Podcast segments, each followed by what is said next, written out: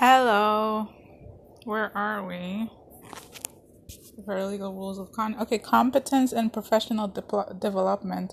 The Law Society has developed various initiatives to assist paralegals and lawyers in maintaining the competence required to serve the public. Right? So, CPD materials, CPD programs and materials what does that mean?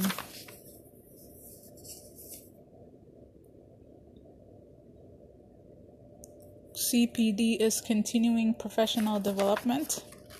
So, continuing professional development, with which is CPD programs and materials, provide paralegals and lawyers with information on the law and practice management techniques and are offered in various formats.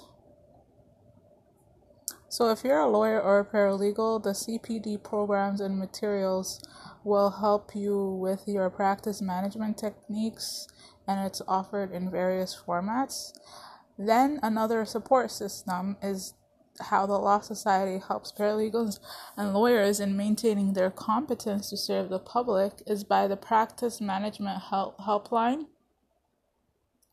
this is a confidential telephone service which can assist you as a paralegal or lawyer with properly applying law, law society rules and bylaws and offers practice management guidelines. So if you're a paralegal or lawyer and you have a question about properly running your practice or applying law society rules and bylaws or you're not sure about the rules and bylaws then you can contact the practice management helpline which is a confidential telephone service. Another support support system is the coach and advisor network. If you're a paralegal or a lawyer this provides you with short-term access to outcome oriented relationships with coaches and advisors who are drawn from the legal profession, right? So it's like you can get yourself a coach or an advisor short term, you know, to help you navigate some waters, you know, and they are drawn from the legal profession, right? So they're lawyers or paralegals themselves. So, how would a coach support you? Like, they would support you by helping you implement the best of practices, and advisors will assist you with substantive and procedural law inquiries on client files, right? So if you have a question about procedural and substantive law in, and uh, on your client files, then you could reach out to the advisors who will assist you with this matter. So, how do the Law Society or how does the Law Society monitor the competence of paralegals and lawyers? Right? So, the Law Society's practice audit department administers the SPA audit, practice management review, and practice audit programs, all of which are remedial in nature, right? So, let's recap the SPA audit practice management review, and practice audit programs are all remedial in nature.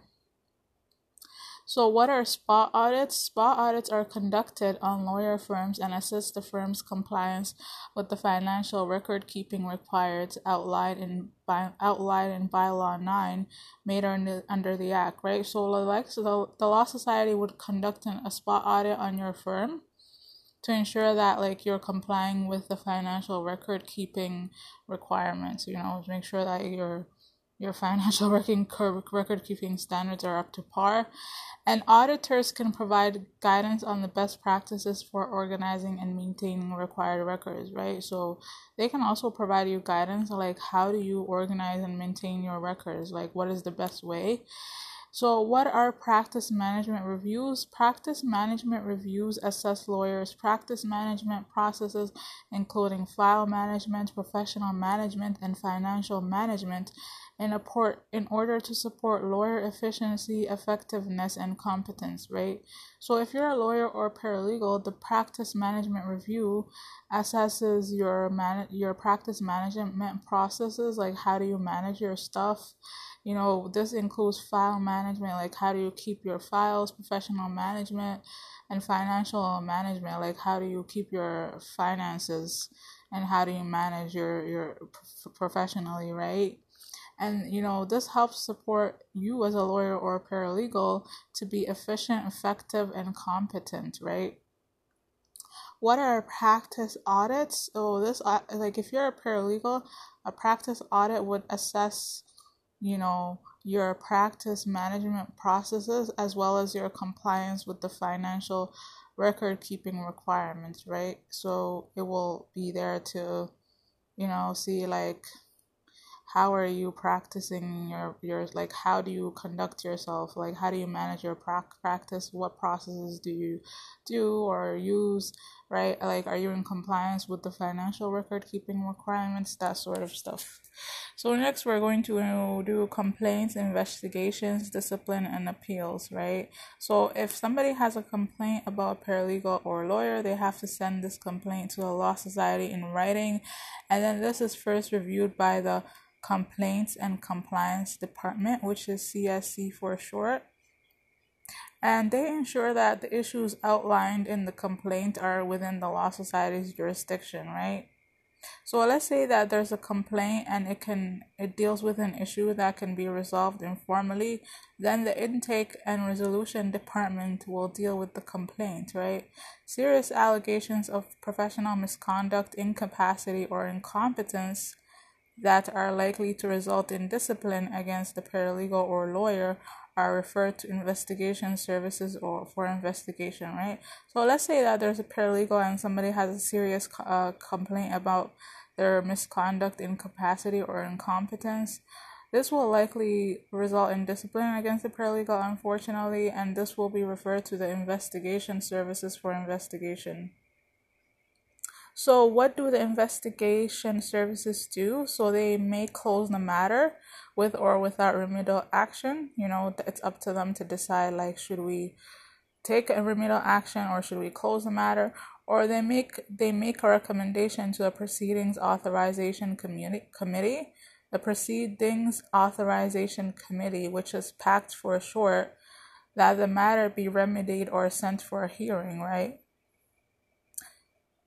You know and the PAC is made up of benchers who may approve or or give directions for the informal remediation of the matter so the benchers are the ones who approve or give directions for the informal remedial of the matter. They may also authorize a hearing before a hearing panel, which similar to but less formal than a court proceeding, right? So the PAC could either decide to take remedial action, or it could authorize a hearing before a hearing panel, which is similar to but less formal than a court proceeding.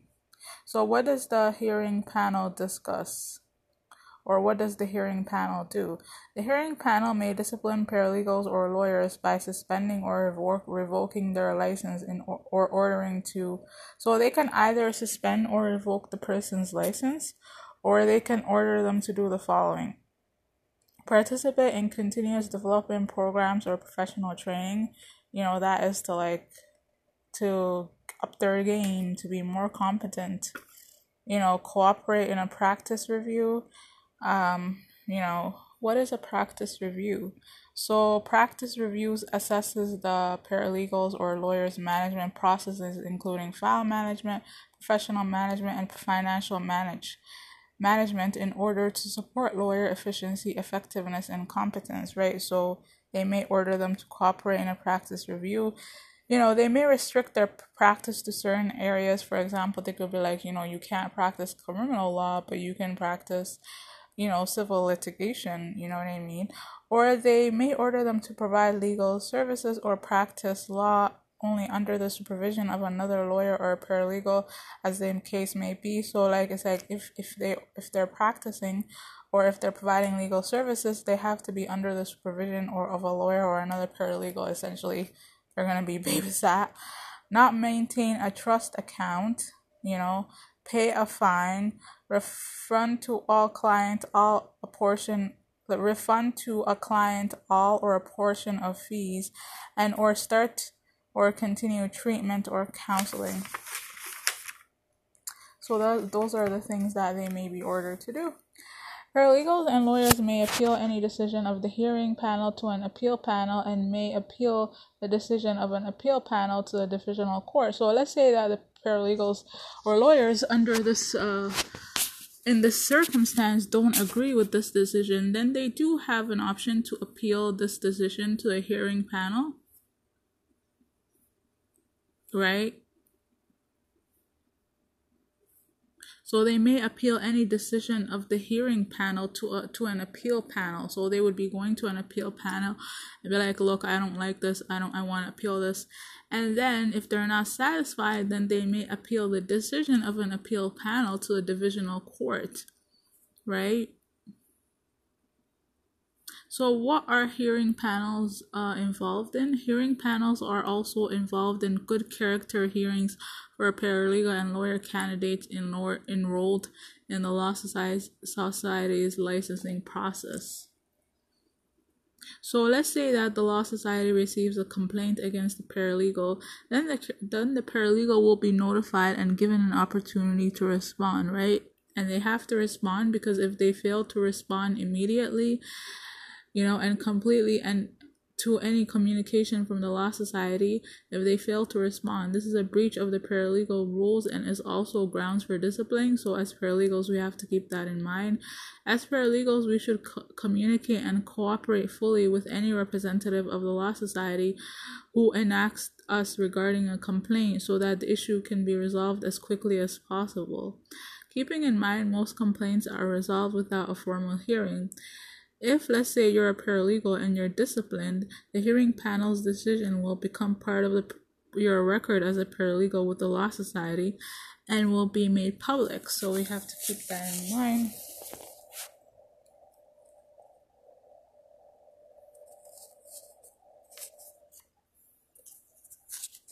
So, yeah, that's it for this section. Thank you.